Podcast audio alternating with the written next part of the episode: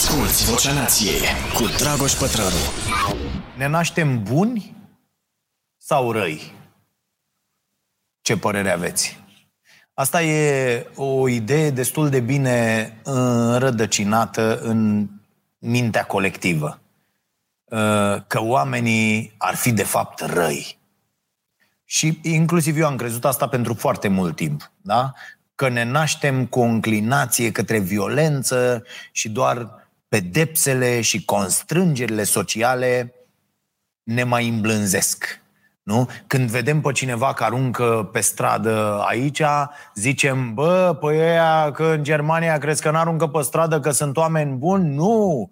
Sunt 100 uh, de ani de amenzi usturătoare în spate și de-aia ei să poartă frumos și noi, pentru că nu avem un stat care să pedepsească oamenii să-i omoare atunci când uh, dacă ne uităm la știri, la filme, în mare parte din literatură, e cumva natural să credem asta.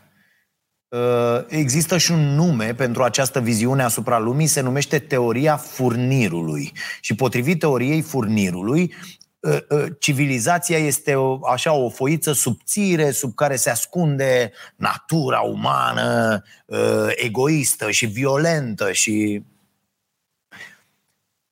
au existat de-a lungul timpului numeroase uh, studii și experimente care au încercat să confirme această teorie. De exemplu, povestea faimosului experiment al închisorii din Stanford.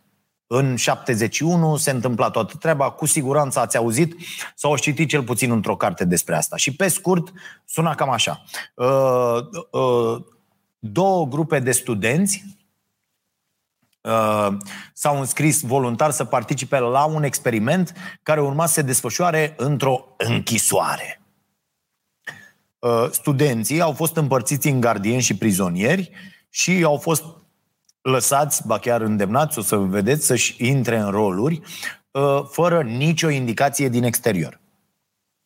Experimentul a fost terminat după doar șase zile, deși ar fi trebuit să dureze uh, două săptămâni, pentru că uh, gardienii au devenit uh, repede violenți până la a-i supune pe prizonier la tortură psihică în primele 24 de ore de la începerea experimentului. Mi se pare fabulos. Există câteva înregistrări cu țipetele unuia dintre prizonieri care se ruga să fie eliberat. Mă rog, concluzia studiului e că atunci când oamenii primesc roluri autoritare, Uh, se vor purta în conformitate cu rolul și vor deveni cruzi și tirani.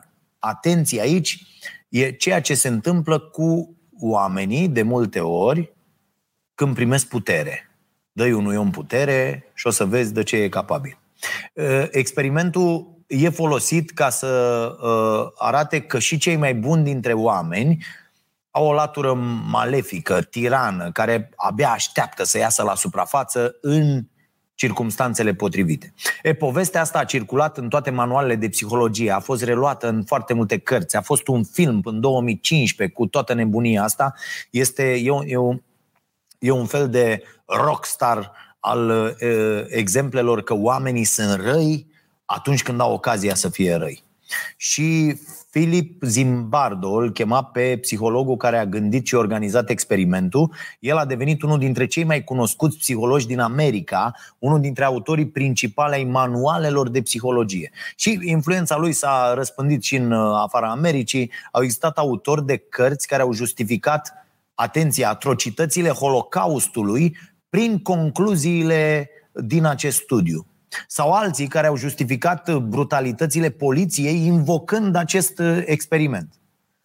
Uh, în ultimii ani însă, niște oameni s-au gândit să studieze mai în detaliu documentele și înregistrările rămase în, în urma studiului și ce au găsit acolo nu prea se uh, uh, potrivea uh, narativei. De exemplu, uh, au apărut dovezi care arată că, de fapt, gardienilor uh, li s-a spus că trebuie să fie duri.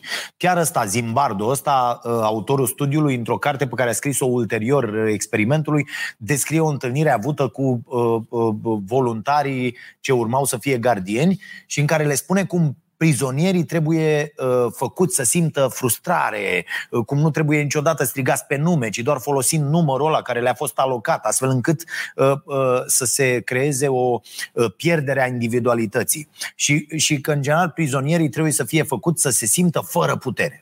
Și timp de zeci de ani Zimbardo a declarat că gardienii n-au primit nicio instrucțiune, că tot ce au făcut în, în uh, timpul experimentului a fost ideea lor, însă toate dovezile lăsate în urmă arată faptul că a existat un scenariu clar al experimentului care impunea, uh, de exemplu, ca prizonierii să fie ținuți dezbrăcați timp de 15 minute, să fie legați cu lanțuri de glezne, să fie tratați umilitori. Cam asta e și există declarații ale participanților la experiment care spun că au simțit tot timpul că le este ghidat comportamentul de către organizatorii uh, uh, experimentului. Au apărut declarații ale unuia dintre prizonieri care spunea că țipetele disperate prin care uh, voia să părăsească experimentul erau false, că de fapt uh, uh, intrase în experiment ca să aibă timp să învețe pentru examen, dar când a văzut că nu își primește cărțile, voia cu orice preț să iasă de acolo.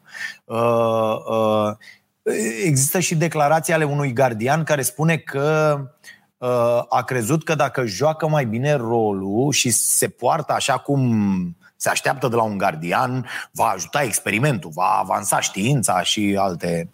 E, există un lucru la care e interesant de reflectat aici experimentul ăsta e de fapt despre oameni și felul în care ei se transformă când au ocazia? Sau poate că experimentul e despre instituțiile și regulile pe care noi le-am creat și cum ne transformă ele pe noi?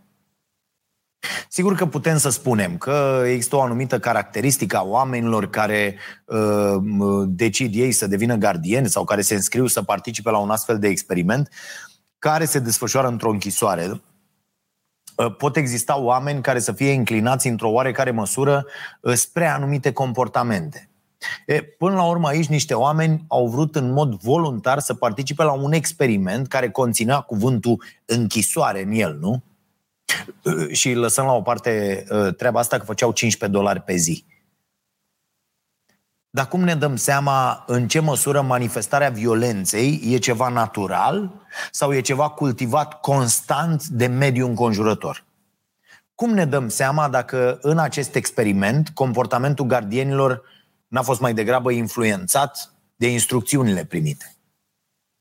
Uh, și aici l-aș aduce în discuție pe Jonathan Hyde, uh, psihologul uh, care spune în cartea Mintea Moralistă, ceva foarte mișto, Ă, trăsăturile genetice sunt organizate în anticiparea experiențelor. Adică e posibil ca noi să avem predispoziții pentru anumite comportamente. Însă aceste predispoziții se vor manifesta de cele mai multe ori doar dacă mediul înconjurător le permite sau le facilitează dezvoltarea. Poate că studiile astea nu arată că avem o capacitate interioară de a deveni tirani, ci mai degrabă arată că uh, comportamentul nostru se conformează în cea mai mare parte așteptărilor preconcepute care există cu privire la instituții și roluri. Asculți Vocea Nației, disponibilă pe iTunes, Spotify, SoundCloud sau pe starea nației.ro la secțiunea podcast. Ne purtăm așa cum ceilalți se așteaptă să ne purtăm? Mai ales atunci când așteptările vin de la cineva care se bucură de aparența de autoritate. Sunt mai multe experimente. Mai există experimentul ăla uh, uh, cu oamenii care bagă șocuri electrice uh, uh, în, în participanți uh, și ajung până îi iar fi electrocutat pe aia. Dar mai există un alt experiment care demonstrează foarte frumos că ne purtăm sau devenim așa cum se așteaptă cei din jurul nostru să ne purtăm. Și experimentul ăsta e așa. Foarte mișto. L-am găsit în mai multe cărți. Unei învățătoare de la o școală primară îi se spune că toți elevii din clasa ei au fost testați cu un test special conceput la Harvard, care poate să determine care dintre elevi va experimenta o dezvoltare spectaculoasă a IQ-ului. E, toți copiii dau testul, iar autorul experimentului alege la întâmplare câțiva dintre ei, la întâmplare, și îi spune învățătoarei că aceia sunt cei care au, care au avut cele mai bune rezultate în urma testării Da? Atenție, testul nu reflectă de fapt nimic, copiii sunt aleși la întâmplare. Interacțiunea dintre învățătoare și copii e studiată apoi timp de 2 ani. E ce să vedeți? Acei copii, atenție aici și profesorilor și educatorilor, învățătorilor și mai ales atenție, dragi părinți. Acei copii aleși aleatoriu sunt cei care chiar au cea mai spectaculoasă dezvoltare a IQ-ului. De ce? Pentru că întreaga interacțiune a învățătoarei s-a schimbat față de acei copii despre care știa că sunt înzestrați intelectual.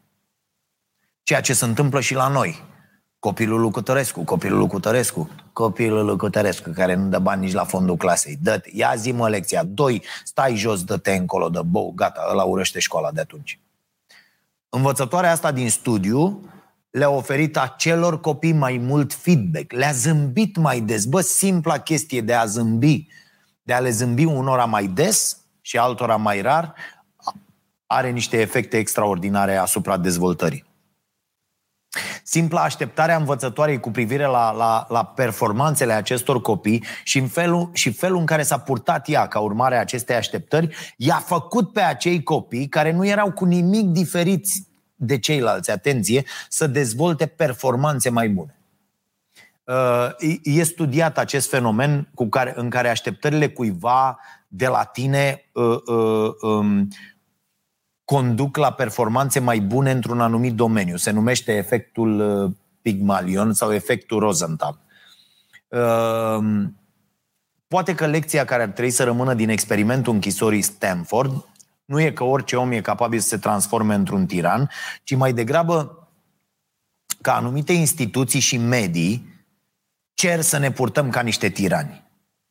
Și poate dacă ne gândim în felul ăsta, putem schimba aceste instituții. Nu noi aici în România, păcatele mele, nu. Eu vă zic așa, la nivel, la nivel teoretic, tată. Dar poate că despre asta e vorba. Da? Modelele pe care le-am inventat și pe care le tot perpetuăm în societate fără să le regândim, fără să le regândim, uh, modelează comportamentele noastre. Poate că suntem individualiști, agresivi sau egoiști atunci când se așteaptă de la noi să fim așa. Sau atunci când mediul e construit tocmai ca să evidențieze anumite trăsături. Există o convingere răspândită că oamenii ar fi de fapt răi și egoiști și mânați doar de propriul interes. Și convingerea asta pe care, repet, am avut-o și eu, formează politicile publice din jurul nostru, economia felul în care arată societatea. Dar dacă de fapt nu e așa, dacă oamenii sunt buni, în Humankind, uh, Bregman uh, redă foarte multe întâmplări în care natura umană, așa cum e ea în absența tuturor constrângerilor exterioare și a convențiilor pe care le-am inventat, se dovedește, natura umană așadar, se dovedește a fi una bună. Și există un capitol foarte emoționant în carte, un capitol despre noaptea de Crăciun din 1914, în timpul primului război mondial. Știți cu siguranță treaba, s-au făcut uh, și uh, reclame uh, după chestia asta. Când soldații germani au început să cânte prima strofă din colinda Noapte de vis, și să aprindă lanterne, torțe, soldații englezi au început să cânte și ei, ăștia au aplaudat, nemții au cântat altceva și tot așa, până au cântat împreună uh, o colindă în uh, latină. E, gândiți-vă la treaba asta. Două state care cântau colinde împreună în mijlocul unui război în noaptea de Crăciun. Doar că acolo, pe front, în tranșeele alea nenorocite, nu erau construcțiile numite state. Erau niște oameni, niște cetățeni care cozi înainte să omorau în numele acelor state nenorocite. De asta zic că este împotriva firii umane rahatul ăsta de, de război în care ne tot băgăm toate. Revenind la treaba asta, a doua zi dimineață, soldații au împărțit unii cu alții ciocolată, vin, ceai, au jucat fotbal, ori mai făcut și alte treburi. Uh, uh, Unii au făcut chiar schimb de adrese, există mărturii, există tot ce au promis că se vor vizita în Londra, în München. Hai bă, vedem cum să termină nenorocirea asta și... E, și e foarte greu de crezut că s-a întâmplat, dar sunt dovezi clare, scrisori, mărturii, tot, tot, tot există. Și Bregman uh, uh, încheie foarte frumos capitolul ăsta din carte, uh, în care spune cum există un tipar constant, în care ura se manifestă cu atât mai mult cu cât distanța dintre oameni e mai mare. Gândiți-vă un pic la treaba asta. Uh, uh, uh, prin ziarele din acea perioadă de război, prin birourile autorităților care erau departe de locul unde s-a întâmplat de fapt războiul, ura față de inamic era uriașă. Însă acolo, aproape pe front, pentru niște momente, oamenii și-au dat seama că nu sunt cu nimic diferiți unii față de alții. Că sunt doar niște oameni care speră să întoarcă și ei acasă la familiile lor. Și treaba asta te lasă cu întrebarea, bă, dacă acolo pe front niște oameni au putut să iasă din tranșeele lor, să lase armele, să joace un fotbal, ce ne împiedică pe noi, din confortul caselor noastre, unde stăm noi acum, să lăsăm bă ura asta la o parte pe care o găsesc și aici, inclusiv pe chat ăsta și în toate comentariile și, și să încercăm să înțelegem pe ceilalți, să, să-i acceptăm, să ne putem pune în locul lor, să, să ne purtăm bă, mai frumos unii cu alții. Războiul a continuat după episodul ăla de Crăciun, știți, chiar dacă soldații au făcut tot ce au putut să mențină pacea. Uh, au rămas în urmă mărturii ale soldaților care spun că dacă uh, ar fi fost alegerea lor, nu s-ar mai fi tras niciun glonț după acea zi. Și e foarte emoționantă povestea și întreaga uh, carte e plină de astfel de exemple. Și V-aș propune să reflectăm mai des la asta. Sunt, sunt oamenii răi, de fapt, și așteaptă situațiile potrivite ca să se manifeste sau nenorocitele astea de instituții pe care le-am creat ne fac uneori să ne purtăm în feluri în care niciunul dintre noi nu ne-am dorit. Uh, și apoi ar mai fi o carte, a treia carte, ce mișto Uh, ar fi un pachet cu astea trei. Uh, cartea despre care am scris în newsletterul de duminică este și ea foarte, foarte bună. Se numește Just Babies, The Origins of Good and Evil. E scrisă de psihologul Paul Bloom, nu știu să se fi tradus la noi. Paul Bloom a fost tradus la noi la Curtea Veche, dacă nu mă înșel, uh, nu mă înșel la Curtea Veche cu uh, uh, împotriva empatiei. Uh, o carte de asemenea bună pe care am recomandat-o. În Jazz Babies, Bloom contrazice teoria potrivit căreia bebelușii se nasc cu mintea uh, uh, blank slate, uh, tabula rasa, da? Cu mintea goală, foaia A4, știți că exista treaba asta. Băi, când te naști, mintea ta e ca o coală A4, ăla era nebunia asta, o învățam și la școală, uh, și că este uh, datoria părinților, datoria societății, prin școală, prin instituții, prin nu știu ce, să-i modeleze și să-i transforme pe acești copii care se nasc fără nimic în minte niște adulți buni. Uh, Paul Bloom ne spune că, de fapt, bebelușii, încă dinainte să vorbească, să meargă, încă din primele zile sunt capabili să judece faptele altora și să le clasifice ca fiind bune sau rele. De exemplu, există experimente care demonstrează că bebelușii preferă personajele generoase, adică uh, păpușile care, care într-un anumit scenariu se oferă să ajute un alt personaj. De asemenea, bebelușii plâng uh, și sunt experimente foarte multe făcute atunci când aud alt bebeluș plângând și fac asta dintr-un sentiment de empatie. Răspund la suferința altcuiva nu pentru că sunetul i-ar deranja, pentru că s-a făcut experimentul și în felul ăsta. I-au pus înregistrarea unui copil plângând, da? deci el plângând a fost înregistrat și i s-a pus înregistrarea. Și copilul uh, n-a plâns. Da? La fel, s-a făcut zgomot să se vadă, bă, plânge din cauza zgomotului. Nu, plângea pentru că uh, empatiza cu celălalt, cu durerea celuilalt uh, uh, copil sau cu nevoia lui. Uh, copiii, de asemenea, foarte important și ați văzut asta cu siguranță la copiii voștri, la uh, uh, cei mici pe care i-a studiat, dacă i-ați văzut vreodată, la grădiniță, mai ales în primele zile când se formează relațiile sau copiii preferă de mici egalitatea. În multe experimente în care au fost puși să împartă resurse, copiii au preferat să le împartă în mod egal, indiferent dacă împărțeau uh, uh, uh, între personaje despre care li se spunea că sunt prieteni sau străini. Mai mult, da, dacă aveau de împărțit cinci radiere, să zicem, uh, uh, între alți, uh, doi, între doi copii, aproape întotdeauna împărțeau câte două da? fiecărui copil și preferau să o arunce pe a cincea. Doar ca să păstreze o distribuție egală de resurse. Și aduceți-vă aminte de când erați copil, de câte ori n-ați făcut asta. Ba, avem trei de astea, suntem noi doi, cum ne jucăm? Ei, nu mă, asta o lăsăm așa și ne jucăm.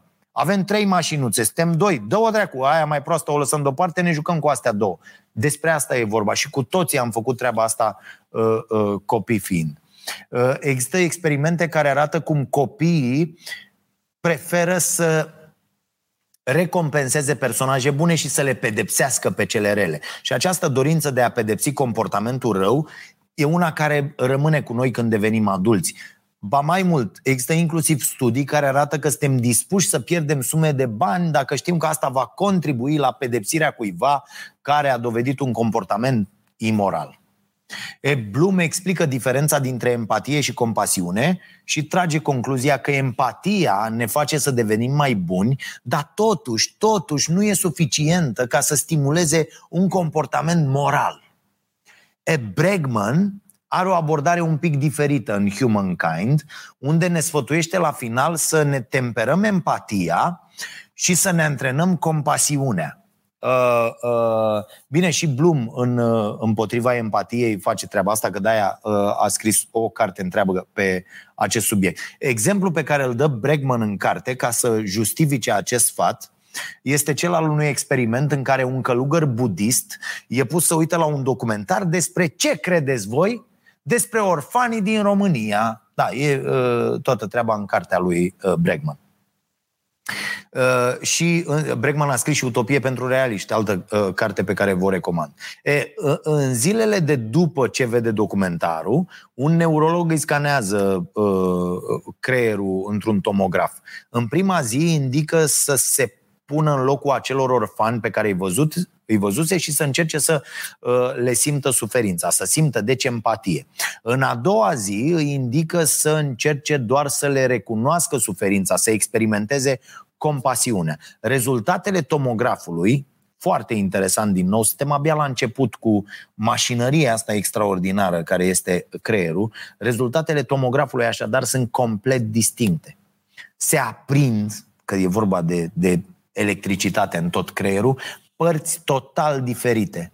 Empatia, sentimentul prin care ne punem în locul altcuiva, ne, ne epuizează mental, e răvășitoare. În schimb, compasiunea ne energizează, ne face să vrem să acționăm uh, uh, astfel încât să-i ajutăm pe cei pentru care simțim această compasiune. E, se pare însă că e mai greu să simțim empatie sau compasiune dacă ceva ne dezgustă. Senzația asta de dezgust față de acțiunile altor oameni uh, ne poate face să devenim mai răi. Și aici e celebru experimentul cu uh, nemții care îi puneau pe uh, uh, evrei să-și facă nevoile uh, uh, pe uh, uh, linia de tren în văzul celorlalți și uh, uh, în văzul altor oameni de acolo și ei erau dezgustați de, da? de, dezgustul ăsta e provocat de lucruri diferite pentru mulți dintre noi și e influențat de cultura în care trăim. Bloom redă și el experimentele lui Hyde în care oamenii sunt hipnotizați să simtă dezgust când văd un cuvânt oarecare. Foarte interesant. Și apoi sunt puși să citească o poveste care conține o întâmplare ușor imorală, dar în care este băgat și cuvântul pentru care au fost hipnotizați să simtă dezgust. E, se dovedește că acei oameni vor judeca mult mai aspru întâmplarea despre care citesc decât, ea, decât alții care nu au fost influențați să simtă dezgust. Concluzia e că sentimentul de dezgust ne face să avem judecăți morale mai dure. Foarte interesant. Cum ne pot manipula unii și alții felul în care îi percepem pe oameni ca fiind buni sau răi e influențat de extrem de multe variabile. Unele de moment, uh, cum arată experimentul cu dezgustul, altele care vin uh, uh, din anii întregi de dezvoltare într-o anumită cultură. Uh, așa că, zice tot Bloom, uh, cele mai bune două lucruri pe care le putem face înainte să judecăm pe cineva ca fiind bun sau rău sunt următoarele. Unu, să ne lărgim orizonturile, adică să înțelegem că toate normele sociale și regulile pe care le avem noi acum sunt valabile în acest moment în care trăim acum, în prezent. Au fost gândite cândva astfel încât să răspundă unor nevoi identificate la un moment dat, cum e și educația, care nu mai corespunde cu educația tradițională, da? Și pot fi regândite ori când nevoile se schimbă. Se schimbă nevoile, trebuie să schimbăm instituțiile, obiceiurile. Și am mai discutat despre asta. Toate lucrurile pe care le agrem la un moment dat se schimbă pe măsură ce acumulăm informații noi despre lumea din jurul nostru. Și e discuția asta cu educația sexuală acum. Da? Am mai povestit despre fereastra Overton. Deși avem câteva uh, uh, trăsături comune, cele mai multe dintre societăți se află în momente diferite cu privire la dezvoltare, la informațiile pe care le-au asimilat și pe care le-au transformat în reguli de conduită. De exemplu, în India există o cultură a sacralității obiectelor. Nu iei cărțile cu tine la budă, cum face pătrarul. Nu le lași pe podea, le tratezi cu respect. E, noi nu avem această cultură. Da? Probabil comportamentul nostru față de obiecte este imoral pentru ei Deși noi nu vedem nicio problemă uh, în treaba asta. Da? Dar chiar și în interiorul acelorlași, uh, acelorași uh, societăți există grupuri de oameni care se află la momente diferite ale acceptării unor idei. Da? Nu pentru că unii ar fi răi și unii ar fi buni, ci pentru că le privesc având în spate un bagaj diferit de cunoștințe. De-aia zic, E foarte important să ținem cont de asta. Uite, discutăm ca niște tâmpiți și ne certăm, inclusiv cu uh, Fido am făcut-o la SDRC săptămâna trecută și probabil vom continua și mâine dimineață de la ora 9 uh, uh, pe treaba asta cu educația sexuală. Dar toate aceste opinii au în spate niște convingeri, niște, care se, niște convingeri care se bazează pe informații. În cazul multora, am văzut și azi reacții de pildă la tema asta și reacțiile unora erau vehemente. Ne naștem răi. Știi, fără, e, oamenii aia care au, sunt foarte mulți oameni, extraordinar de mulți, mai ales internetul e plin, oameni care au doar certitudini. Da? Ă, și dezvoltarea unui om începe în momentul în care el acceptă că nu știe, adică știe ce nu știe. E foarte, foarte important să știm ce nu știm. Și dacă facem treaba asta, am făcut un mare pas înainte. Apoi să vrem să cunoaștem e, e, e pasul următor. Și dacă nu avem, dacă nu avem uh, uh, uh, acest exercițiu al acumulării de informații înainte de a ne forma o părere, am pus-o, fraților, am pus-o pentru că nu vom avea o părere ok și ne vom lupta ca proștii pentru ceva ce este foarte departe de adevăr. Iar discuția din societate cu educația sexuală despre asta e. Bun. Al doilea sfat Uh, uh, care derivă din primul e să încerci să, ce vă tot zic mereu, să încercăm să cunoaștem oameni care nu sunt în bula noastră, da? în loc să petrecem timp doar cu oameni din aceleași cercuri sociale sau aceeași cultură, să petrecem timp, da, e mișto să călătorești, da, cu oameni diferiți, să vedem cum gândesc, ce idee, ce idei au, ce probleme au ei, de ce gândesc într-un anume fel, pe ce se bazează, da? De exemplu, poate că dacă am încercat să povestim mai des cu cei uh, uh, despre care unii dintre noi afirmăm cu atâta convingere că sunt leneși, nu vor să muncească, da? vom afla niște povești de viață care ne-ar determina să fim mult mai înțelegători, mai toleranți, cu mai multă compasiune. Nu? Uh, Acum, recomandări, foarte repede. Există și le vom pune și, Caterina, te rog să punem chestiile astea în descriere la, la podcast, la YouTube, la peste tot. Există galerii de imagini și videouri din timpul experimentului închisorii de la uh, Stanford. Uh, uh, dacă vreți să aprofundați povestea, e foarte interesantă. Există reclama la, uh, despre care v-am spus la un lanț de supermarketuri din Marea Britanie care a apărut la celebrarea 100 de ani de la Crăciunul din 1914. Deci e, e inspirată de momentul de pace dintre soldați. O știți, o găsiți ușor, e pe YouTube. Există un articol pe History unde puteți să vedeți și câteva poze ilustrații făcute de soldați, căutați armistițiu de Crăciun sau Christmas Truce Uh, citiți cartea lui Bregman, e excepțională, o aveți în limba română. Citiți cartea lui Bloom, cărțile și împotriva empatiei e foarte ok, cartea lui Hyde, care e un pic un, ceva mai greuță, și dacă va emoționa povestea armistrițiului, uh, uh, tocmai ați experimentat ceea ce psihologii numesc elevație. Da? Elevația e un răspuns emoțional la frumusețea morală. Sper că am reușit să fac asta.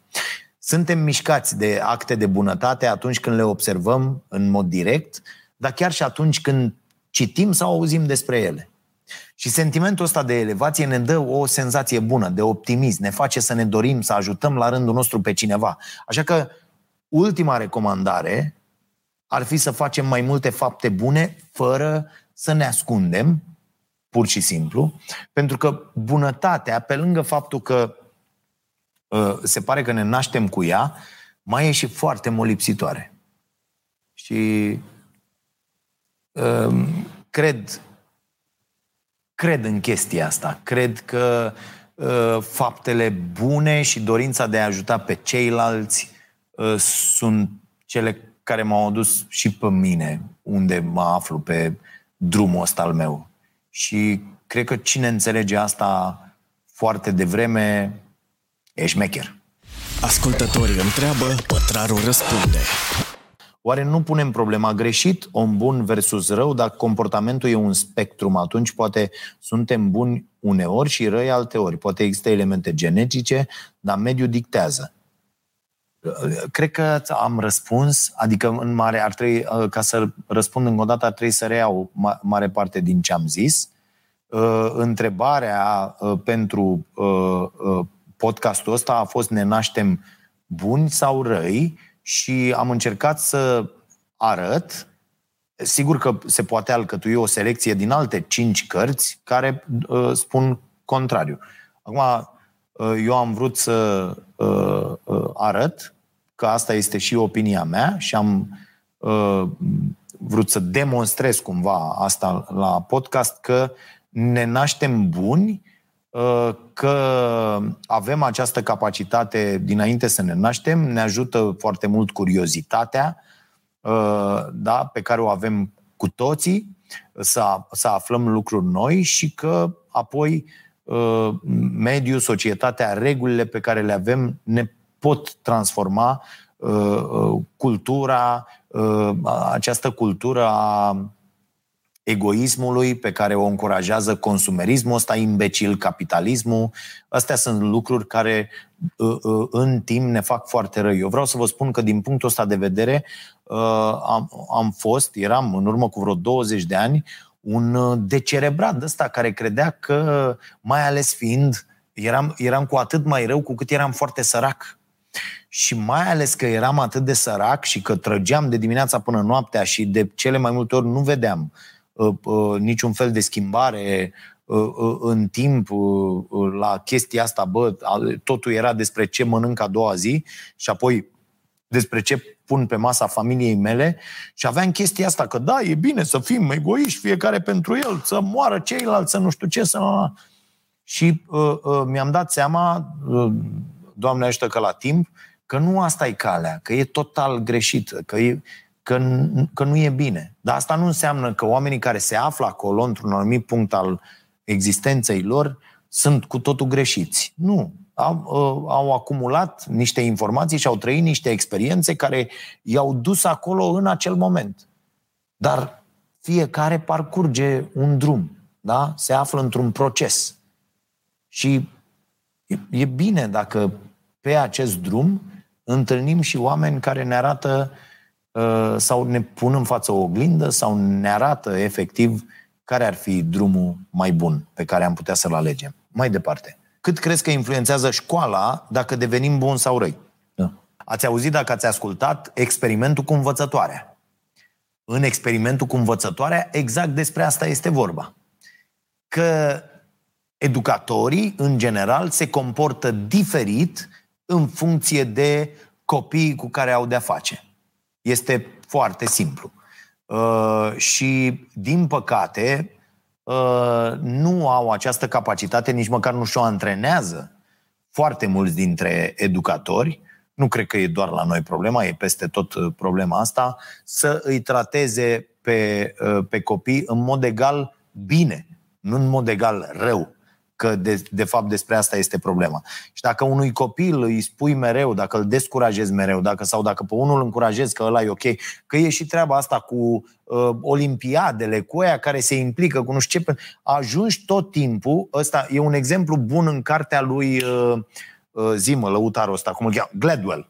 În cartea lui Gladwell, Excepționalii, o carte atât de lăudată și de nu știu ce, dar după ce ai ajuns să mai citești cărți despre uh, performanță și așa mai departe, înțelegi că asta e foarte, foarte jos.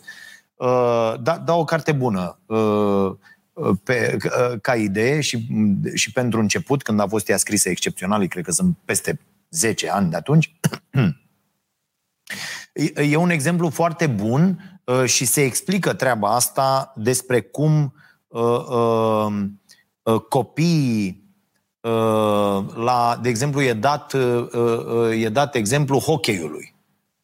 Da? Și e dat exemplul ăla cu copiii născuți în, aici e și filmul în categoria asta, copiii născuți, diferența între copiii născuți în ianuarie față de copiii născuți în decembrie.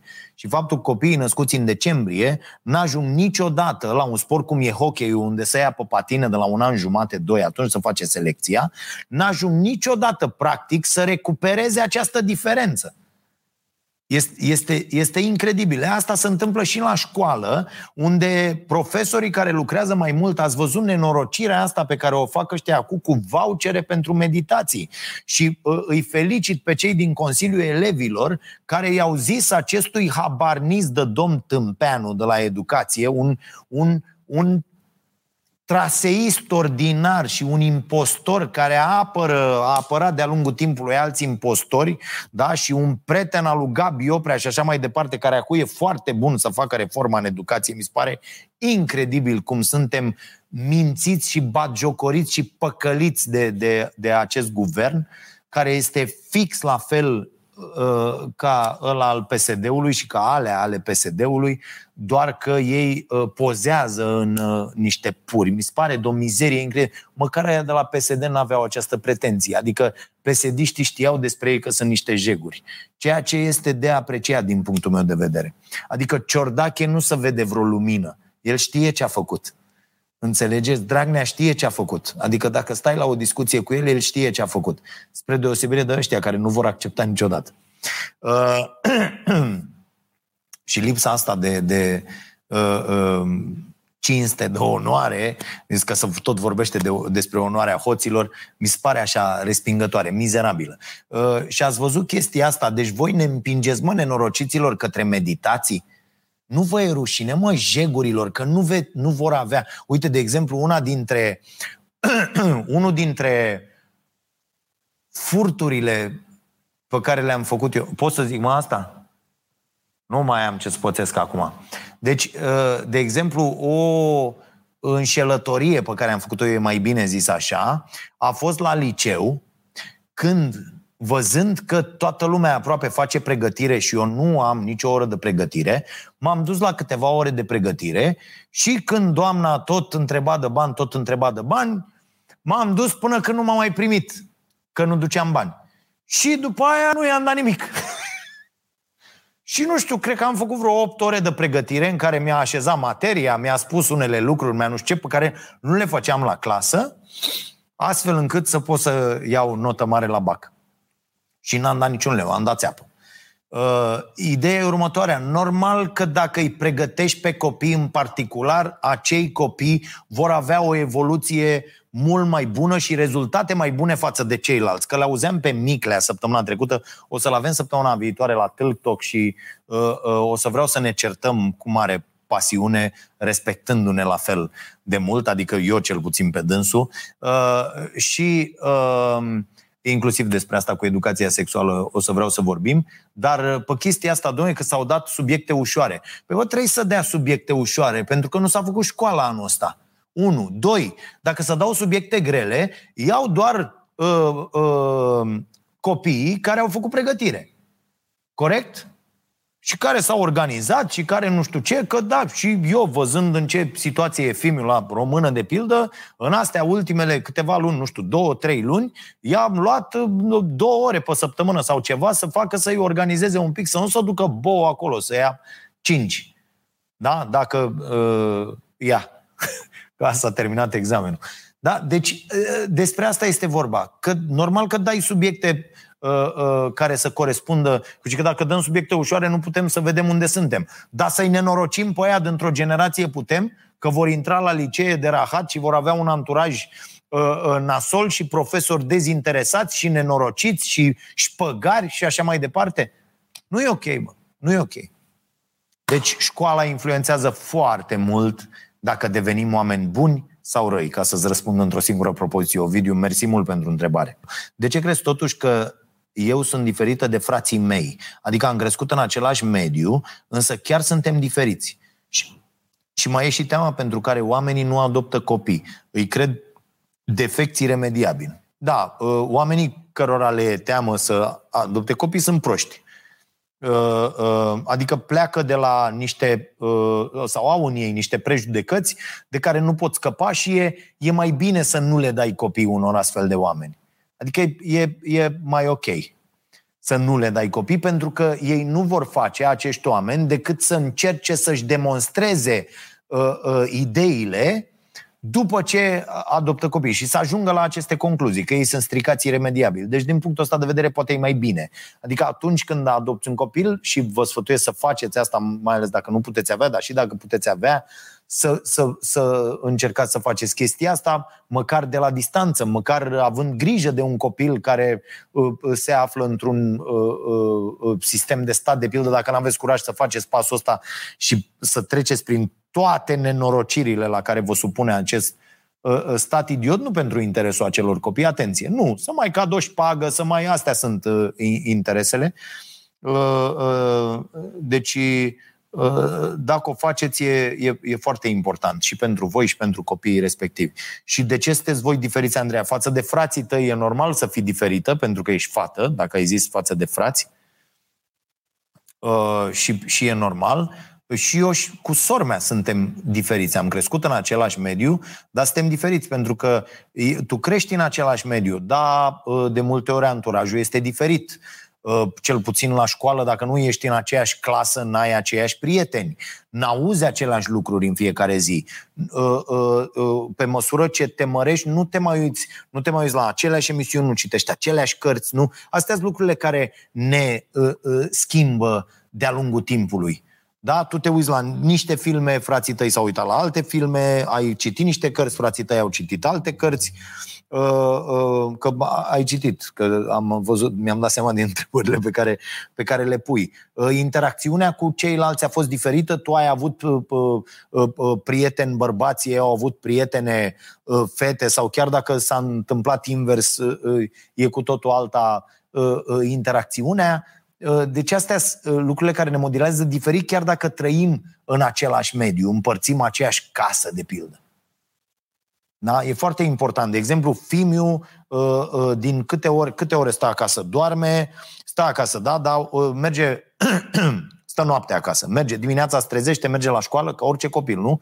Merge la școală, vine de la școală, mănâncă, mai stă nițel, mai face ce mai face el acolo, după aia se duce la antrenament. La antrenament, la școală are niște copii, are niște profesori, are niște oameni care stă de vorbă pe drum, s-o mai întâlni cu cineva, nu s-o mai întâlni. După aia se duce la antrenament, să vede cu alți oameni, are antrenor, are uh, uh, alți oameni cu care stă de vorbă, pe care îi ascultă. Uh, apoi vine din nou acasă unde discutăm tot felul de lucruri. Deci, iată, influența vine din foarte multe locuri să uită pe telefon, citește anumite lucruri, anumite uh, cărți, anumite articole, anumite uh, site-uri porno uh, și așa mai departe. Bun. Nu crezi că răutatea percepută e de multe ori o manifestare agresivă sau o percepție deformată a competitivității? Suntem o rasă competitivă. Ba da. ba da, este. N-aș spune că suntem o, o, ras, o, o specie, cred că ai vrut să zici, un animal, da? o specie de animal. Uh, nu cred că e asta, că ai putea să spui că și la uh, lei există această competitivitate. Există. Există și la uh, uh, maimuțe, există uh, da, dacă am, există la oameni, clar există și la, uh, și la maimuțe. Uh, de multe ori suntem sub uh, uh ce se întâmplă la, la maimuțe. Vi-l recomand pe Franz de Val aici. Da? Suntem suficient de inteligenți uh, să înțelegem inteligența animalelor. Este fabuloasă cartea. Uh, de asemenea, Bonobo și Ateu, o carte extraordinară, tot de la Franz de Val, vi le recomand cu căldură. Uh, aici, uh, da, suntem făcuți pentru a fi competitivi și mă uitam uh, cât de mult a reușit societatea să transforme în bine această nenorocire pe care ne tot stimulează capitalismul ăsta prost făcut Uh, și, și nevoia de a consuma cât mai mult tot timpul. Și mă uitam la meciul de seară, când ăștia cântau un moment absolut emoționant, niște imnuri fabuloase, da, Marseieza și imnul uh, uh, Portugaliei uh, și uh, cum ăștia cântau Uh, și era așa atmosfera extraordinară și în tribune și peste tot și erau fanii unii în alții. Și iată cum reușește sportul să facă chestia asta, să purtăm acele războaie acolo în teren și să uh, uh, reușim să avem atâta înțelegere și simpatie unul față de ceilalți și empatie, astfel încât să fim să ne înțelegem unii pe alții, să ne susținem Uh, uh, favoriții și asta e o chestie extraordinară pe care o face sportul și atenuează uh, din nevoia asta de, de violență și de răbuvnire și de s-au cântat imnurile, au făcut, bă, în loc să se măcelărească unii acolo, cum se întâmpla cu mulți ani, bă, joacă ceva joacă ceva, ăla mai bun câștigă, ora și la gară, avem și niște arbitri, avem, avem niște reguli pe care le acceptăm cu toții și după aia mergem acasă și am mai eliberat din uh, rău din noi și uh, mai bea omul câte ceva, deși nu e bine și nu e sănătos uh, și lucrurile se, uh, se lămuresc. Mm e, e un mod foarte ok de a mai elimina din, uh, din tensiune. La fel cum e sportul făcut uh, zilnic. Dar, uh, da, răutatea asta e percepută ca o manifestare agresivă și competitivitatea asta care se bazează mereu pe dă-l, mă, dă pe la morții lui, du-te tu, du-te tu, fă tu. Ai văzut, ați văzut asta la mulți, la mulți spune, bagă, bă, bă, bagă-te mă tu, bagă-te tu acolo, du-te, du Și îi forțăm pe copii, apăsăm pe ei mereu îi, și ei săracii răspund în felul ăsta și devin mai răi, bă, mai văd și ce se întâmplă în casă, mai văd certurile, văd violența, văd toate lucrurile astea. Și așa ajunge un copil la 14 ani, zic, vină fă în cofira aia, dracu, hai să nu știu ce deci aici uh, E, e o mare uh, problemă pe care o avem în, în societate și asta, competitivitatea trebuie făcută în spiritul ăsta total de fair play. Veți vedea competitivitatea la oamenii care fac sport, la copiii care fac sport, e o chestie extraordinară care se întâmplă acolo, în teren, în timpul regulamentar de joc, cu excepțiile de rigoare, cu abaterile de rigoare pe care nu le exclud și apoi se termină. Copiii ăștia sunt, mă uitam și la, am văzut toate finalele astea de la copii, la basket, U14, U15, U16, băieți, fete, tot, tot, tot. S-a terminat, toată lumea s-a îmbrățișat, s-a făcut, s-a, au început, vorbesc între ei cum fac, cum văd și la ceilalți mari, da, bă, suntem niște sportivi, că problema aici este următoarea. Fiecare copil și fiecare om trebuie să se înțeleagă că nu, se, că nu, nu trebuie să înțeleagă. Dacă abordează așa viața, viața nu va face decât să-l răsplătească. Eu când am înțeles că nu mă întreg decât cu mine, am început să evoluez. Mă întreg cu mine, cu neajunsurile mele, cu minusurile mele, cu ale mele concepții imbecile și idiote, cu informațiile greșite pe care le-am acumulat, cu lucrurile greșite pe care mi le-a imprimat uh, societatea, uneori familia, de multe ori uh, uh, școala și așa mai departe. Și lupt cu aceste treburi și încerc în fiecare zi să mă depășesc, să fiu mai bun decât ăla care am fost ieri. Da, suntem oricum într-o continuă schimbare între mine și ăla de acum 10 ani. Nu mai există aproape nicio legătură, nu mai există celulă neschimbată în corpul meu față de acum 10 ani. Aș putea să spun că sunt efectiv cu totul altul, chiar dacă buletinul uh, uh, trădează că e vorba de aceeași persoană și, mă rog, că să menține uh, același aspect uh, uh fizic, deși față de acum 10 ani sunt 30 de kg minus, dar uh, și mult mai uh, tânăr față de acum 10 ani, dar uh, uh, ideea e că în momentul în care înțelegem că singurii cu care trebuie să ne întrecem și să luptăm suntem noi, în momentul ăla uh, eu cred că se produce evoluția. Și așa aș vrea să înțeleagă toată lumea, așa mi-aș dori să înțeleagă toată lumea această competitivitate. Nu să fii tu bine cu prețul de a-i fi altuia rău. Sau să fii tu ceva mai bine decât un pic mai puțin bine, dar să fi putut să-l iei și pe altul cu tine acolo. Foarte important. Foarte important să lăsăm cât mai puțini oameni în urmă, dacă se poate, deloc și să facem cât mai mult bine pentru cât mai mulți dintre noi. Mă rog, ăsta e rolul statului, e rolul societății, dar ea și-a abandonat statul român, societatea și-a abandonat, statul român și-a abandonat uh, uh, acest, acest rol cu totul. Avem, din păcate, în România astăzi un stat din ce în ce mai absent. Și asta ne va face în continuare foarte mult rău. Vine valul ăsta al patrulea și tare mie că la cum stăm cu vaccinurile vom plânge iar mii de morți. Sper, sper din suflet, o spun și diseară la emisiune de la 22.30 la Prima TV, la Starea Nației, sper să mă înșel. Îmi doresc să mă înșel. Așa cum mi-am dorit să mă înșel în martie anul trecut și nu s-a întâmplat.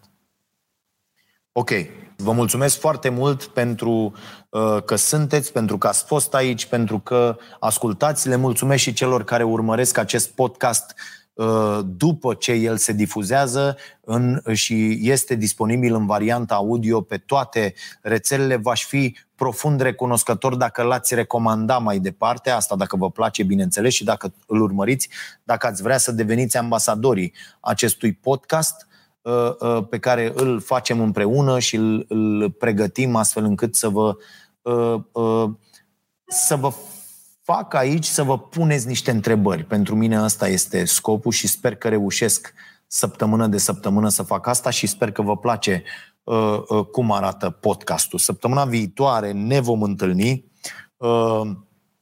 pentru ultima dată în acest sezon și va urma o vacanță. Vom anunța, va anunța Caterina cum procedăm exact uh, uh, în această vacanță și cu podcasturile și cu tot. Noi avem și mâine o, o ședință și în weekend vă aștept la cafenea. Uh, da? Sunt, fac inclusiv pe omul care duce la mese, ia de la mese, ia comanda atunci când mă lasă fimea și ceilalți oameni de acolo și vă aștept. Mâine dimineața de la ora 9, SDRC uh, cu Fido vă aștept în direct de la Cafeneaua Nației din Ploiești. V-am pupat!